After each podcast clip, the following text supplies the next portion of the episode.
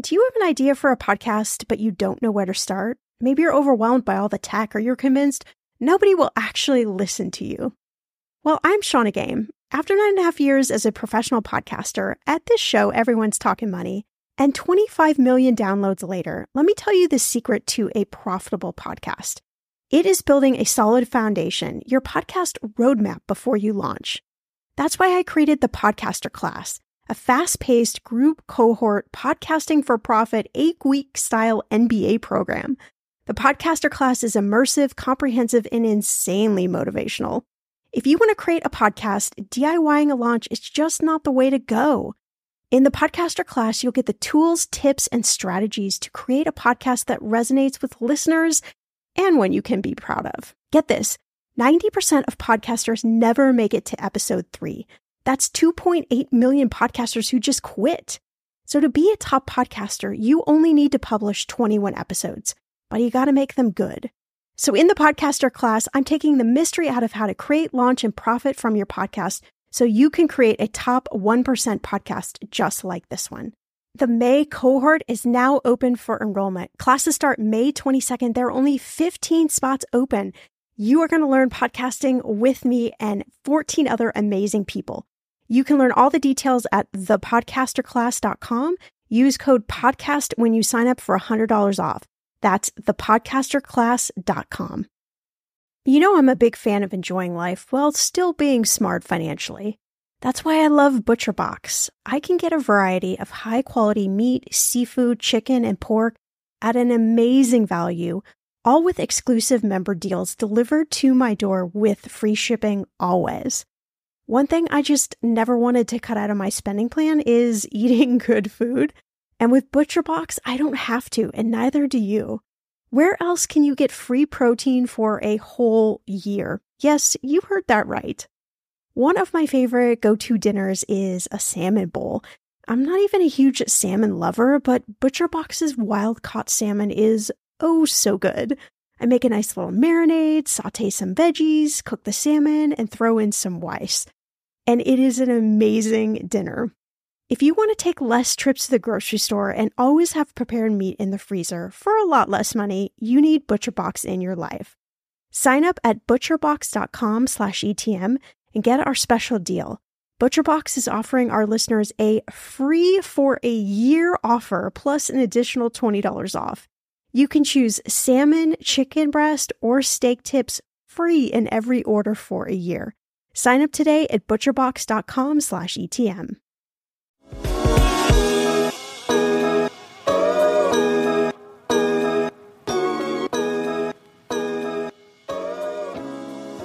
I love rental property investing because it brings me true financial freedom and there's so many financial benefits. So it's not just about passive income and cash flow, all that's although that's one of the benefits. It also gives you equity buildup because your tenants are paying your mortgage for you over time. And it gives you tax benefits like depreciation. And the fourth bonus benefit is appreciation if your property increases in value over time. So I truly think that every young person should own rental property.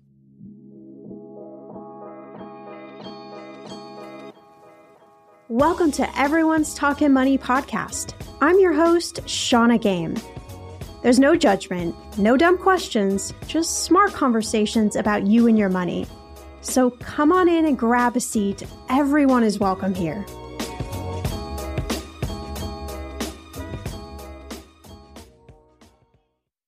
Welcome back to the show. I am so, so glad you're here because this is a great episode.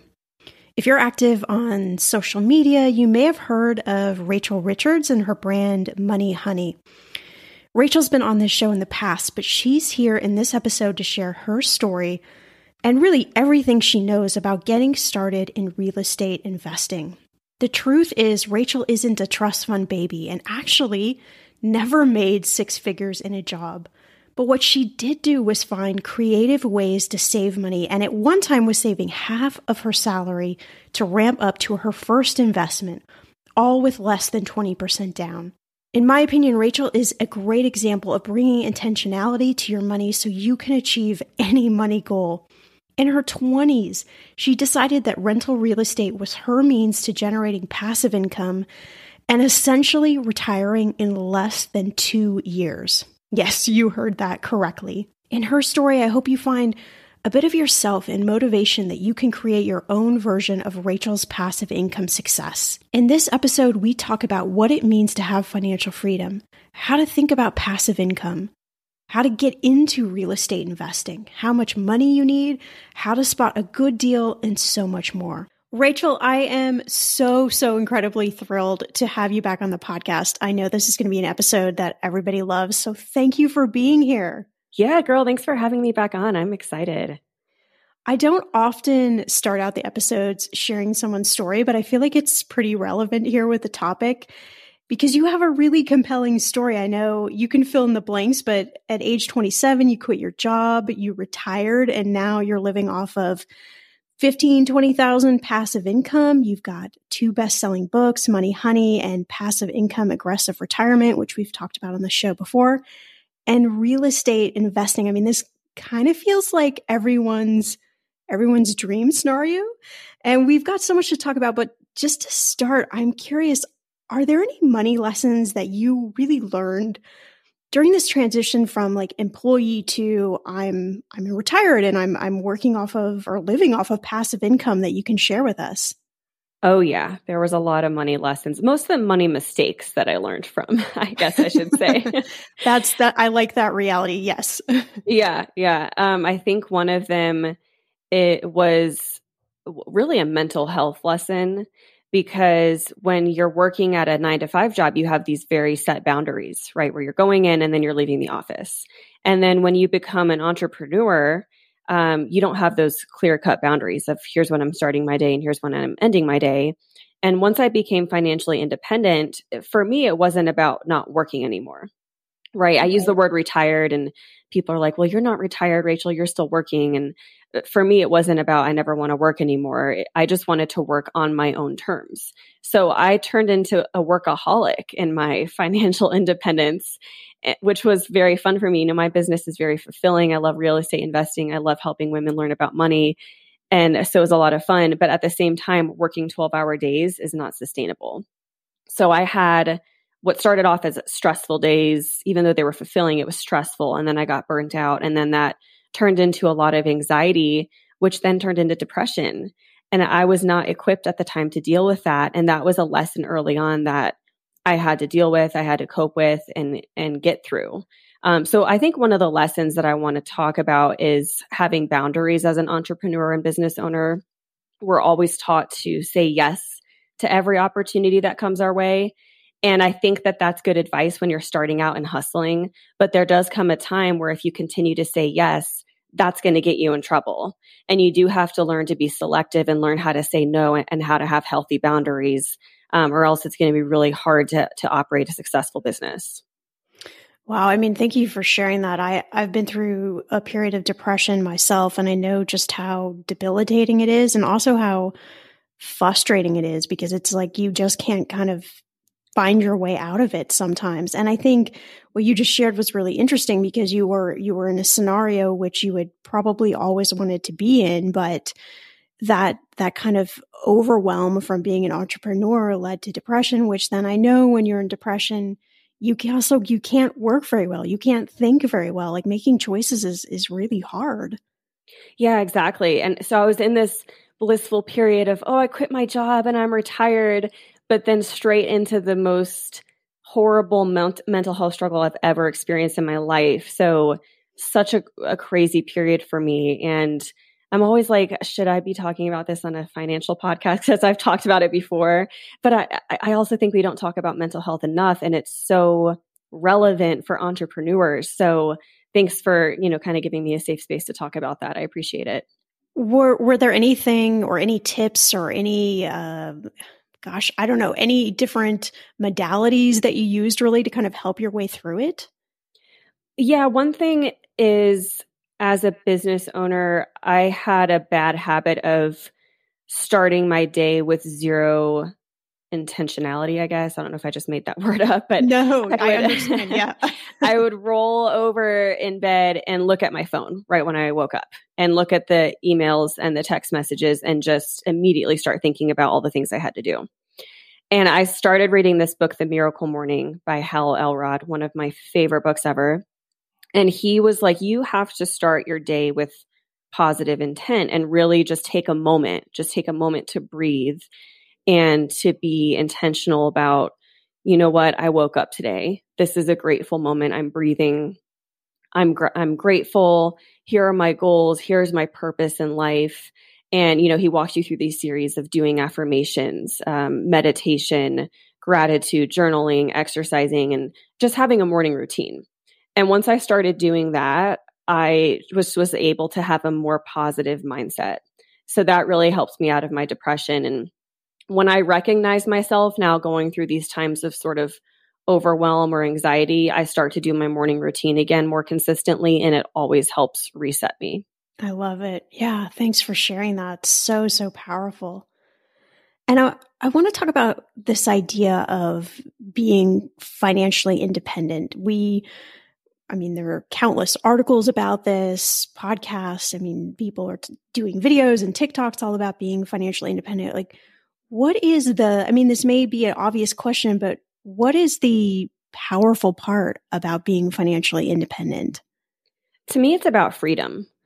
When before I was financially independent, I was in Louisville, Kentucky, working in a cubicle. I didn't love living in Kentucky because I like to be outdoors and hiking and I don't like the weather there. I didn't like having to show up at work every time. I didn't like having to wear certain things to work every day and to do what others were telling me to do. I wanted to work on my own terms.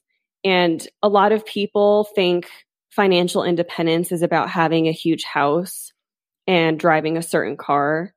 And that's not it at all. To me, financial independence is not having to set an alarm and it's being able to sit on this call in sweatpants and in comfy clothes. and I agree. yeah. it's being able to go on trips and to make spur of the moment decisions that I don't have to question whether I have the money to do so or whether my schedule can allow for it because I can do anything I want based on my schedule and based on my finances. Those are the things that you can do when you're financially independent. It's just having all of the freedom possible. So that leads us right into your story. I'm curious, how did you decide to get into real estate investing? Like particularly in your in your 20s. I think real estate investing is something maybe traditionally if I'm going to be maybe slightly stereotypical here that people think about a little bit later in life, but what led you to say, okay, this is something I want to do for sure and I want to do it now? Yes, I think you're right. And uh, here's the thing I've always been a finance nerd, and I still am to this day, proud of it. um, I truly was a finance nerd starting in like middle school and in high school. I was reading all the books. I read Rich Dad Poor Dad in, in high school, and that was the first book where I had this light bulb moment of, wow, real estate investing is the answer. This is going to get me out of the rat race. This is going to help me achieve financial independence. So I knew about this from a really early age, and it was just a matter of me figuring out how to make it happen. Um, but I knew that that was going to be my path to not having to work for somebody else. Wow. I mean, it's just, it's really inspiring because.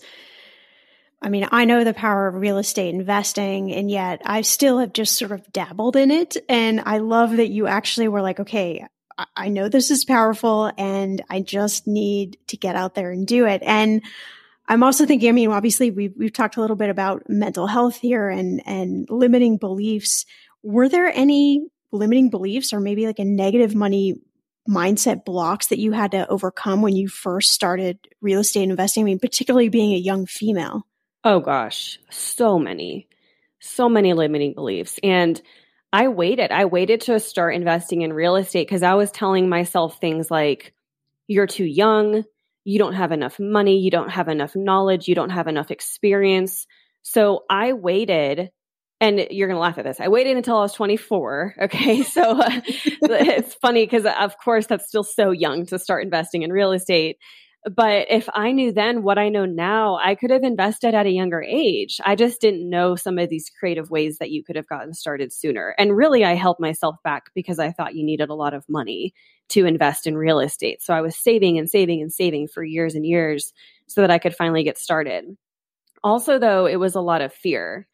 Um, I had a lot of fear taking that first step. I mean, it's a very scary thing when you're looking at buying a hundred or two hundred thousand dollar investment in your early 20s and it's like well what if i make a huge mistake what if i lose tens of thousands of dollars there's all these what if scenarios going through your mind and here's the thing i'm a perfectionist okay i'm a control freak so I you're in these, good company. yes, uh, yeah.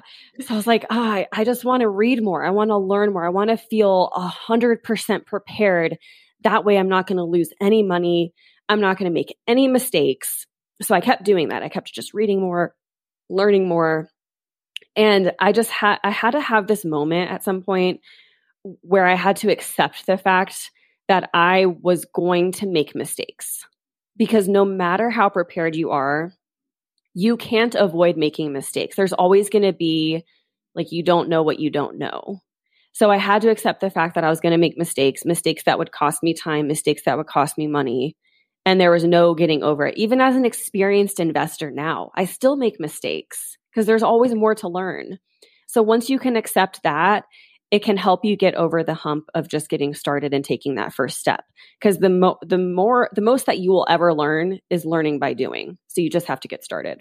So my hope is that we also dispel some myths around real estate investing. You just talked about one where you thought you needed to have a lot of cash to start. So I want to do a little bit of a, a, deep dive into the money side of real estate investing because I know this is always where where the questions are. Tell me about that like very first property. Like how did you find it? How much cash did you need? Like what was the what was the process of the very first property? Yeah, I'm glad you're asking about this. We can spend a lot of time on this, and I can also share all of the ways you can get started without having a lot of money, like the things I would have done if I had known about them. Um, so, in terms of first and foremost, how I got my first deal. So, I was 24 at the time, it was in 2017, and I had my husband at the time. We partnered up, and, and he helped me get my first deal. We helped each other. So, we were investing in Louisville, Kentucky. And in 2017 is when we first found our first duplex we had a few things going for us that helped us come up with the money for our first duplex. So, first of all, we both graduated without student loan debt we did that on my on my side because I sold Cutco cutlery. Have you ever heard of Cutco knives? Of course, my family had a set of Cutco knives. Oh yes. my gosh, amazing! So yeah, I sold Cutco knives. I paid my way through school. My parents were not able to afford at all to help me pay for college, so I paid my way through school. I graduated without debt, and then my husband um, we happen to be recording this episode on Veterans Day. My husband is a veteran, and so he used his military benefits to pay for his college education. So he also graduated without debt. So that was a big advantage for us. Neither of us had student loan debt. And um, the other thing I always like to share is when people hear my story, they're always like, oh, you must be a trust fund baby. Uh, no, I'm not a trust fund baby. And in fact, I never made six figures from a job or a career. I never wow. made six figures. Starting out after college, I was making $36,000. In my next job, I was making $32,000. In my next job, I was making $42,000. Okay, so by no means was I raking it in. Um, but because I wasn't making, or because I didn't have student loan debt, I was able to save a lot of my salary. I'm going to be real with you. Identity theft is on the rise, and you do not want to wake up one morning and discover that your bank account has been emptied, or you're overdue on credit cards you never even applied for.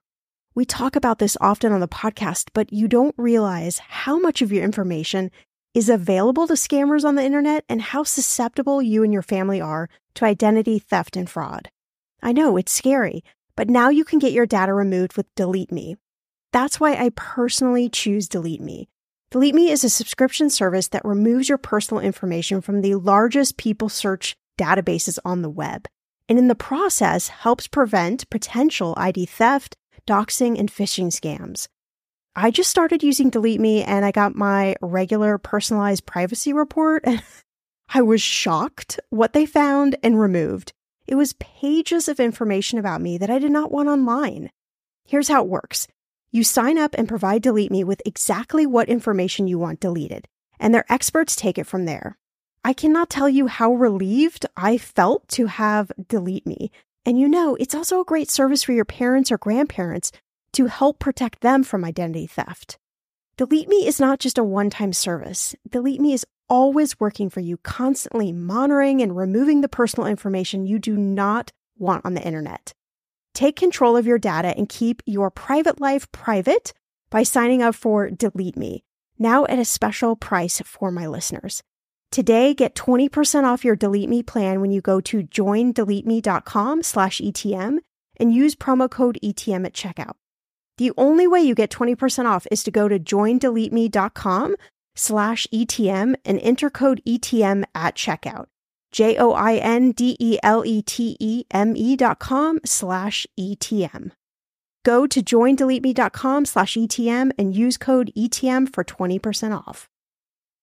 When it comes to financial advice, you got to trust the source. It's why you listen to this podcast. When I'm looking to upgrade my wallet, I turn to NerdWallet. Their expert team of nerds dives into the details to help you find smarter financial products. Before NerdWallet, I was paying for vacations all wrong. I was missing out on miles I didn't even know I was leaving on the table. Now I've got a new card with more miles and more upgrades. What could future you do with more travel rewards? I don't know, maybe that fancy hotel upgrade that you have always been dreaming about. Wherever you go next, make it happen with a smarter travel credit card. Don't wait to make smart financial decisions. Compare and find smarter credit cards, savings accounts, and more today at nerdwallet.com. Nerdwallet, finance smarter. As with all cards, credit is subject to lender approval and terms apply.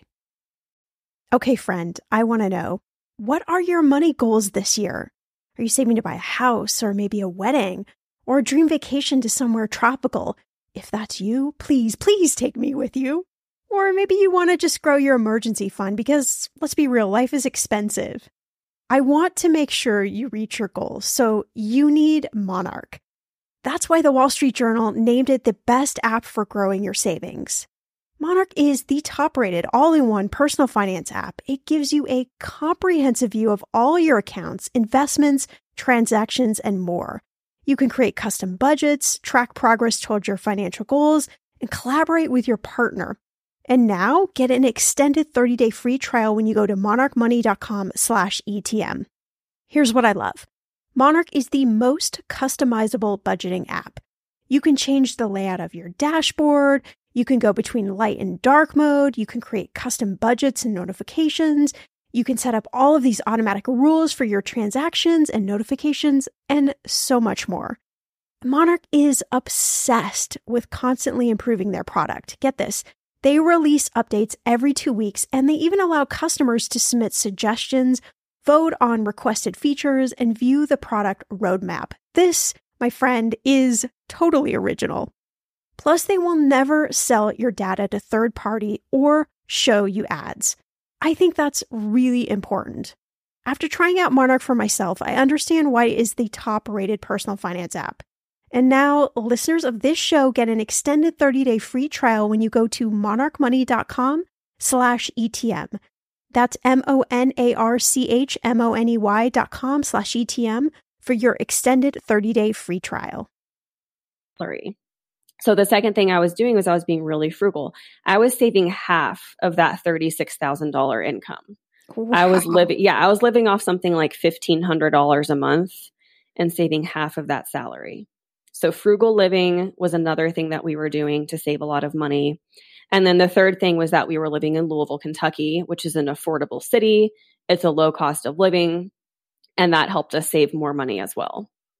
So by 2017, um, a few years after I graduated, I had saved $10,000 of my own money. And my husband, by that time, had done as, the same thing. So this duplex we found, it was a $100,000 duplex. We each pooled $10,000 of our own savings together to get to the $20,000 down payment. And that's how we bought our first rental property. Wow. What an amazing story. I, I love that you share that you're not a trust fund kid because I think that's important. You're right. People's minds do go to, well, you must have had money from your parents or there must have been some source of income. But no, it was just through persistence and being frugal and being very intentional with your money that you were able to do this. Uh, I mean, th- that's just amazing. So tell me, there's so many questions, follow up questions I have. But first, you mentioned sharing details about like other creative ways to buy your first property. I'd love to hear about some of those. Yes, absolutely. Because I could have gotten started even sooner if I knew about some of these strategies. So there's three ways you can get started if you don't have a lot of money, like even if you had less than the 10 grand that I had. Number one is wholesaling. Wholesaling is a strategy where you go out and you find investment deals, like you find good deals on investment properties and you make an offer on the property and you get something called an assignable contract then you take this contract and you can sell it to other investors, other investors who have money to actually buy this deal.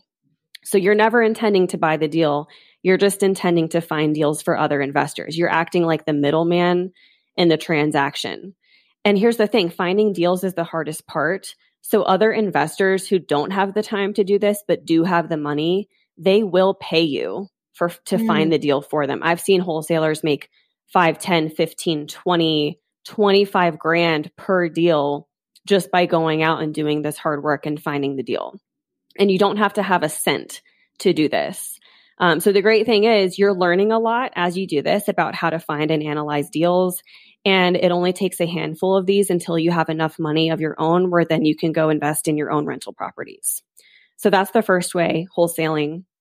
The second way is house hacking house hacking is really, really smart. And I would definitely have done this on my own um, if I didn't have my husband, Andrew, or if I just knew about this method. So, with investing in a rental property, most lenders will require you to put down 20 to 25%.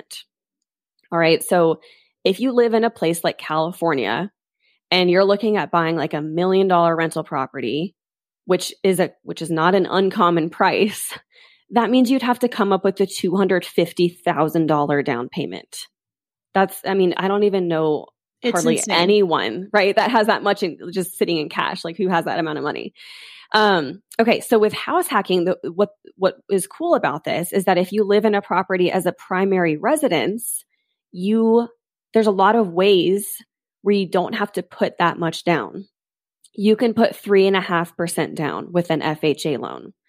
If you have military or you're a veteran, you can put 0% down with a VA loan. Or even with a normal conventional loan, you can often put 5 or 10% down and pay PMI.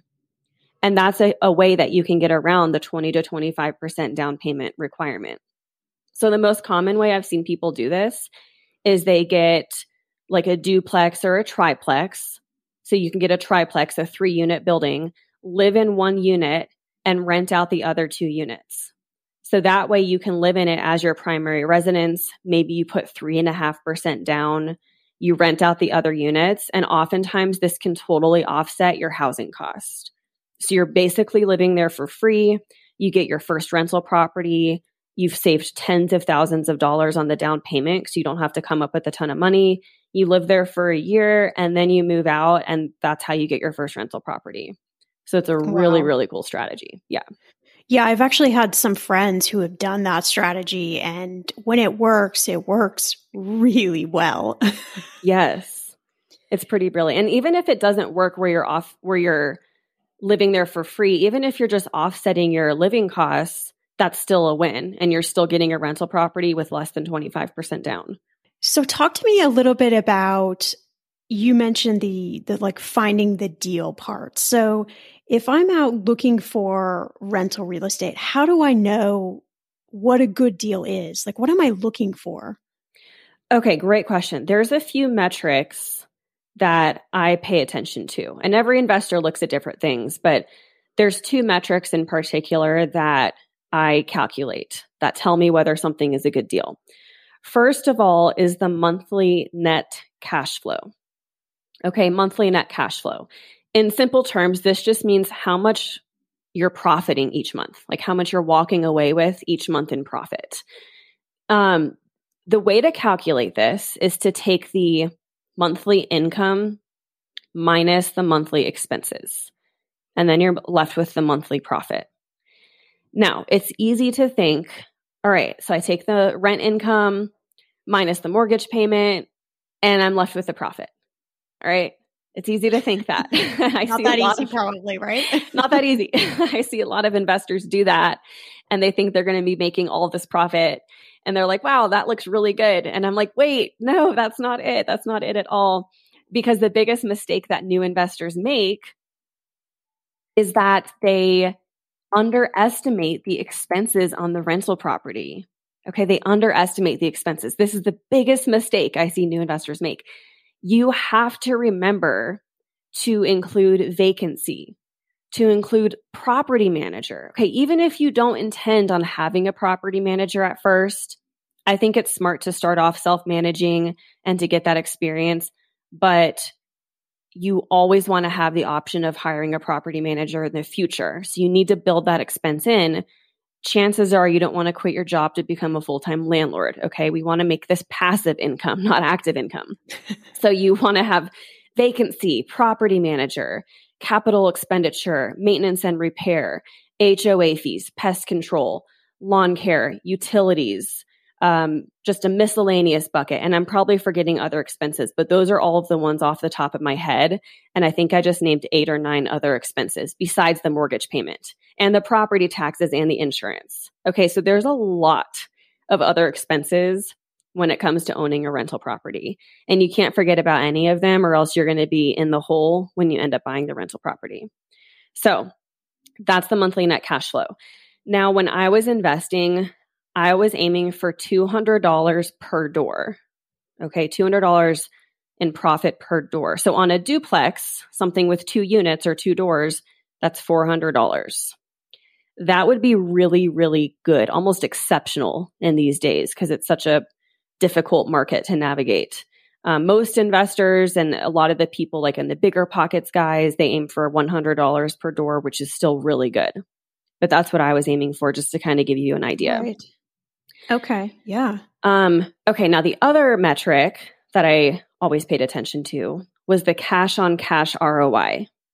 Okay. Cash on cash ROI. This is measured by taking the annual profit, all right, annual profit. So that's your monthly net cash flow times 12 annual profit divided by the total initial investment. All right, your initial investment consists of your down payment, your closing costs, any money you put into a renovation. Uh, um, if it's an Airbnb, it could include the money you needed to furnish the place, to stock the kitchen, to buy the towels and the linens, all that stuff. So just the initial money. It's not like the total price of the house, but just the initial money you needed to essentially bring to closing and to make it move in ready. All right, so annual profit divided by initial investment. Does that make sense so far? Yep, yep, okay. totally gotcha. Okay, so cash on cash ROI. So this is kind of comparable to like what you would make in the stock market. So if someone says I can make 8 to 10% in the stock market and then someone says my cash on cash ROI in a rental is 8 to 10%, you're kind of comparing apples to apples. So my thought with the cash on cash ROI is that I wanted it to be higher than what I thought I can make in the stock market over the long run. Because I just figured if I'm not beating the stock market, then what's the point, right? I could just right. put my money in the stock market, literally not have to lift a finger and be making 8 to 10%. So for that reason, I was always aiming to make 12% cash on cash ROI. Now, that was my minimum requirement. And just because those are my minimums doesn't mean that they have to be anyone else's. So everyone and every investor can have his or her own goals. Um, for example, I've seen other investors who are okay with having a lower ROI as long as they have a really high cash flow. Or I've seen other investors who, as long as they're breaking even on cash flow, but making a 15% ROI, they just want their money to be working hard for them and they don't care about the passive income. So those were my so there's minimums. not there's not one way to slice it, right? You figure figure out what what works and makes sense with you and that's what you go with. Exactly. Figure out what's important to you, what are your own goals, like know what they are, set your own minimums, and that way when you're analyzing the properties, you know what to say yes to and what to say no to.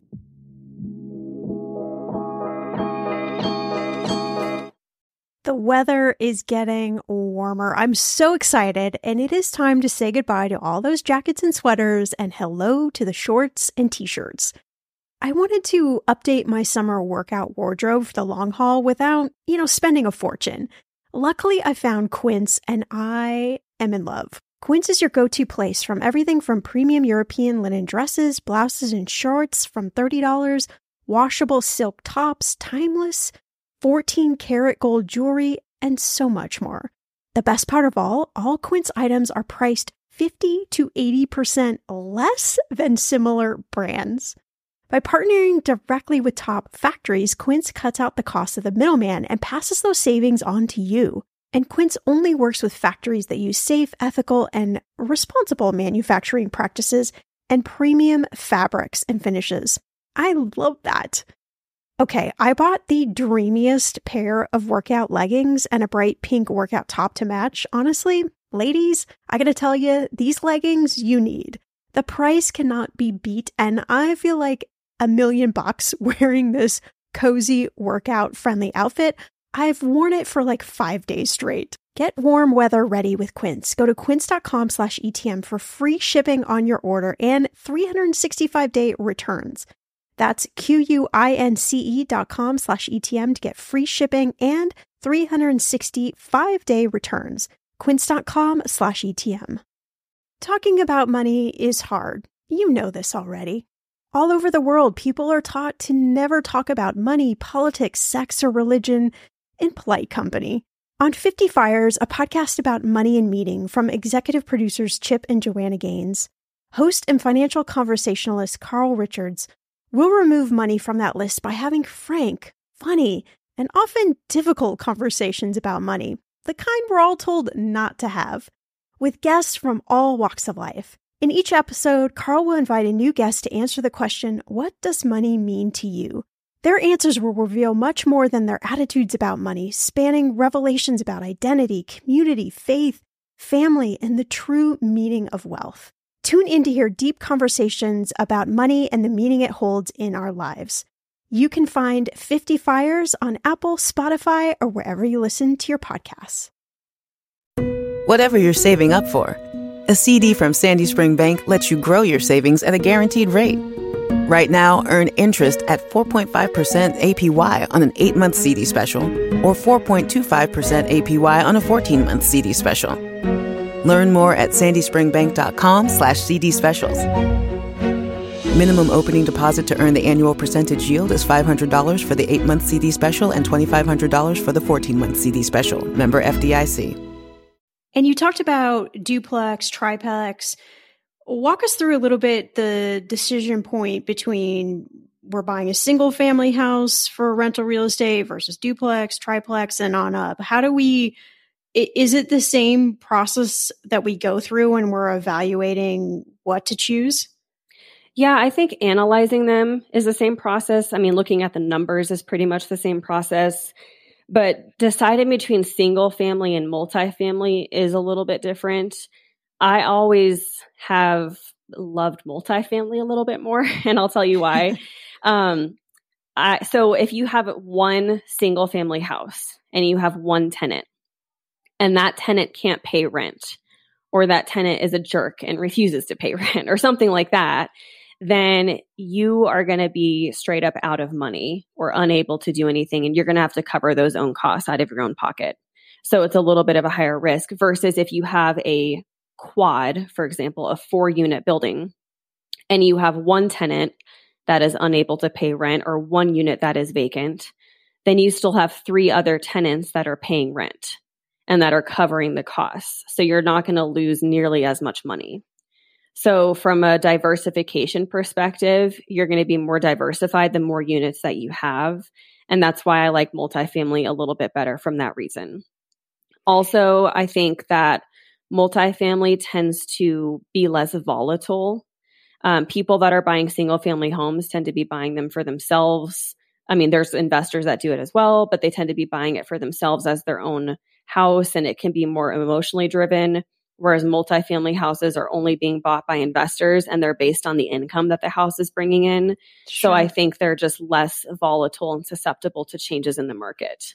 So I, I just like multifamily better for those reasons, but we do have two single family homes as well. And is it common that, let's say I want to get into rental real estate and maybe I live in one of those markets that are just exorbitant, like a Los Angeles or Chicago or New York. I'm sure there's many others. Is it common that I would look for rental real estate maybe in some other place that I don't even live? Absolutely. Yes. And I definitely recommend doing that. I definitely think you should be open to doing that if you live in a high cost of living city. Um, and not only that, but considering the landlord tenant laws of your state. So some states are more landlord friendly, some states are more tenant friendly. And if you're mm. living in a mm. state that's more tenant friendly, that's another reason to consider investing out of state. So, um, and I keep bringing up California, but California is another of those states. Not only is it really, really expensive, but it's landlords don't have a lot of rights. And so for that reason, I wouldn't invest there. So I, I always work with my California clients. I'm always telling them how to invest out of state.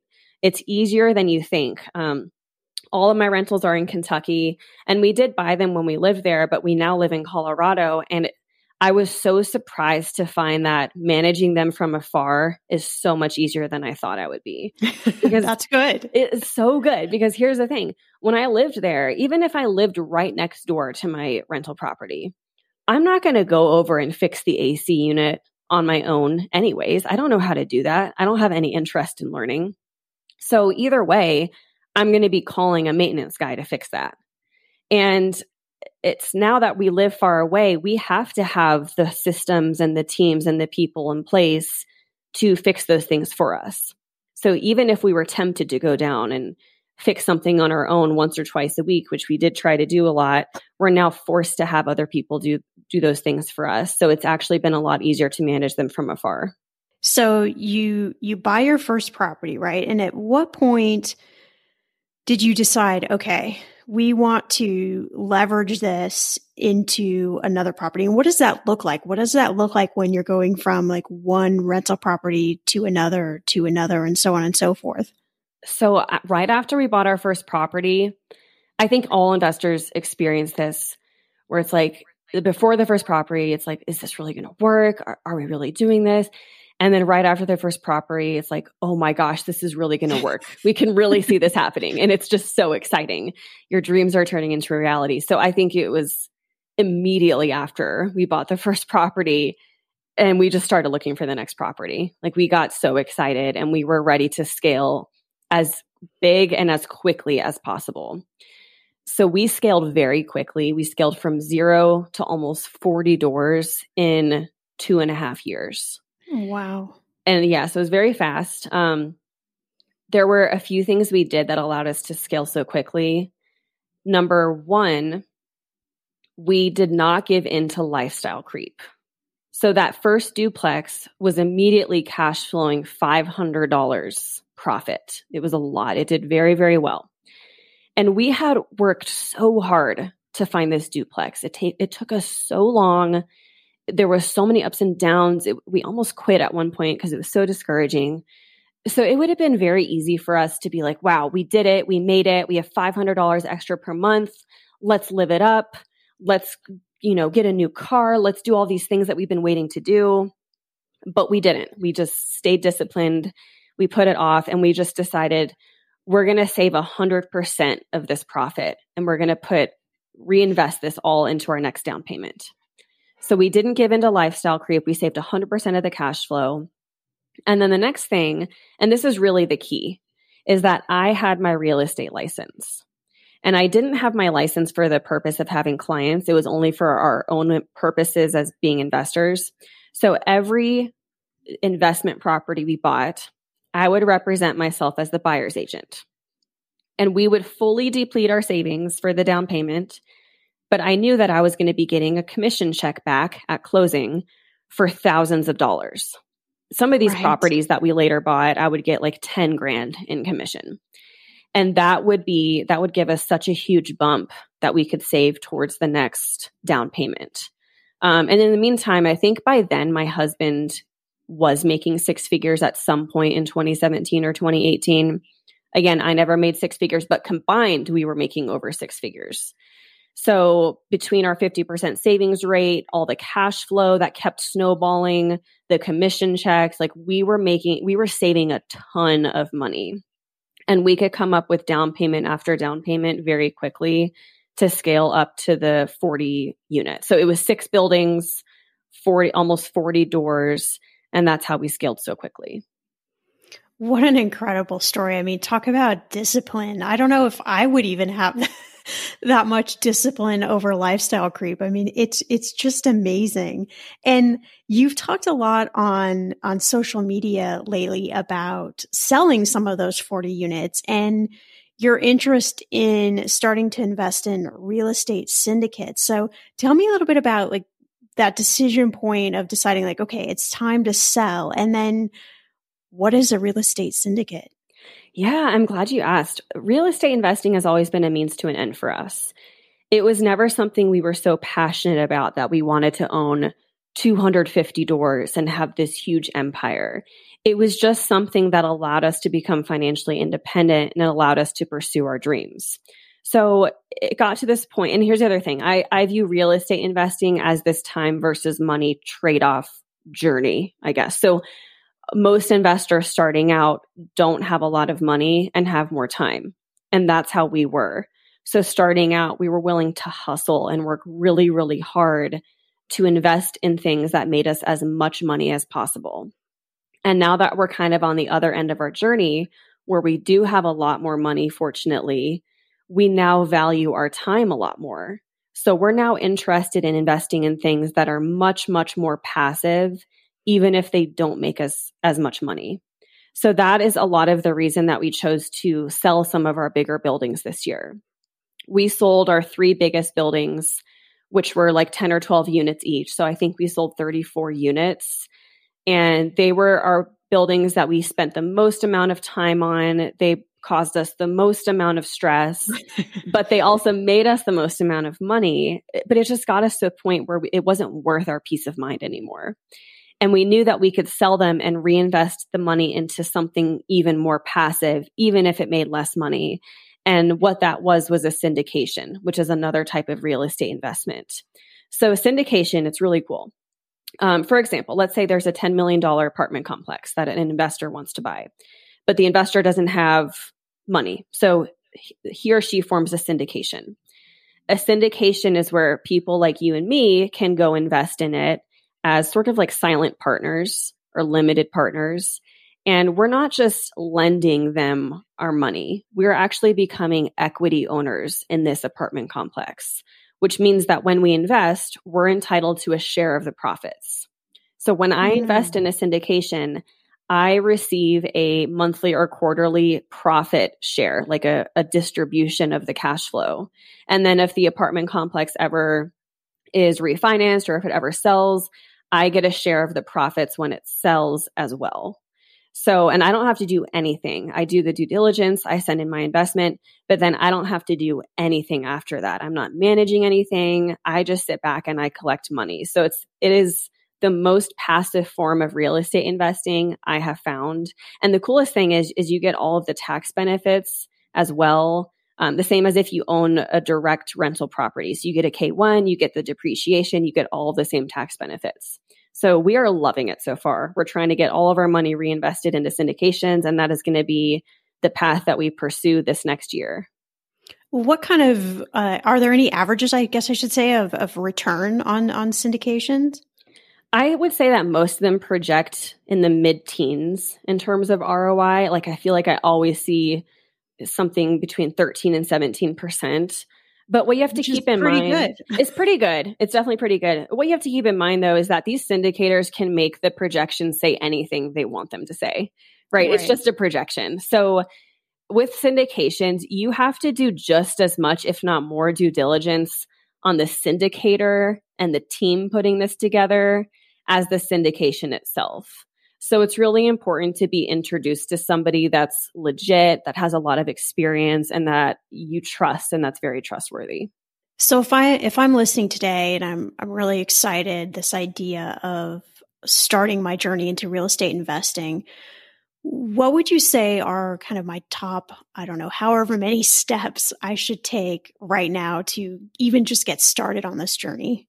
Absolutely. So if you're an aspiring real estate investor, um, I would say go, you know, go out and learn. There's so many resources out there. Bigger Pockets is a great resource for learning about getting started with real estate investing. Um, syndications, there's a great book called The Hands Off Investor by Brian Burke. All you need to do is read that book and you'll be like an expert investor into syndications. So learn. Um, number two, build your team. If you want to invest in rental property, you need to have an investor friendly agent you need to network with a small local lender that has really good flexibility. Find an insurance agent, find a contractor, a home inspector. Um, those would be like the five people I would start with. And then number three is narrow down your location. So look for a landlord friendly state, an affordable state, uh, maybe a state where you have family or a state you grew up in or where you're at least somewhat familiar with the area, and a state where people are moving to. So, like the Southeast is really hot and popular at the moment because a lot of people are moving to those areas. Um, but that's what I would look for in a location. So that, that those are the three steps I would say to start with. So, I mean, you've done so much already. You have best selling books, which we're going to talk about in another upcoming episode. You've got the real estate, you teach about money, you have some amazing masterminds. I'm just curious, like, what is next for you on on your own journey of financial independence? Well, thank you. Yeah, I think it's just trying to impact more people and i don't mean to sound cliche with that but my business just it brings me a lot of fulfillment and my mission has always been about empowering women and young people. And, and that's why I started the business in the first place. So I just want to educate. I want to make money a sassy and fun and simple thing to learn about. And, um, you know, I, I have a lot of courses and programs already. I don't think I necessarily need to make more. So it's just, it's just finding a way to put out free content and resonate with people, honestly, just doing more of what I love. So do you think that you will keep the units you you still have or will you eventually like look to maybe sell those units? Like you said it was kind of a you know ends to a mean uh, or means to an end uh, eventually sell those units and maybe go like full time into the real estate syndicate or are you still like that's still sort of a, a plan that is that is coming together for you guys yeah, I think we'll keep the four units that we have because they're long term rentals and they're much easier to manage. We really don't have to do anything to manage those. And then I definitely want to get into more syndications. I want to I want to invest in maybe 5 or 10 more next year as a limited partner. Um, and then sorry my dog is barking. um, and then I think we want to just buy a primary residence in Colorado because we're still living in Airbnbs at the moment and that's definitely getting old. yes, I can I can totally relate to that. Well, I mean, it's just such an inspiring story and I think what I love about your story is it's it's not about having this huge bank account full of cash and having all these options, but it is about being intentional with your money. But more than that, you guys created this vision of what you want your life to look like and you found a creative way to make it happen. So I think it's just such an inspiring story that no matter what you want to create in your life, there is a way to do it, even if you're not totally flush with cash. Yeah, I totally agree. And one thing I always tell people, and I truly believe this, is that anyone at any age on any income can absolutely achieve financial independence. Okay, that's an exclamation mark sentence. I love it. Well, Rachel, tell everyone where they can go to find you if they're interested in taking one of your courses. Where do they connect with you? Yeah, thank you. So um, anyone can find my stuff on moneyhoneyrachel.com. Um, Instagram, you can follow me at moneyhoneyrachel. And what I'd love to do for your listeners is if anyone wants to download my passive income starter kit, I will give that for free. So you can go to moneyhoneyrachel.com forward slash bonus to download that. Rachel has always inspired me. For one, it's never to limit what you think is possible. What she was able to achieve in her 20s is just simply amazing. And at one point, she and her husband owned 38 doors before, as she mentioned, she sold some to invest in syndicates. and really discover what the next phase of life was going to look like. My biggest takeaways are one, you got to get a clear vision of what you want. Two, you got to create that plan because with any amount of money, you can make it work. Three, you got to be relentless. And four, you need to find people to help you. If you love this episode, the highest compliment you can pay me is to share it with someone you know.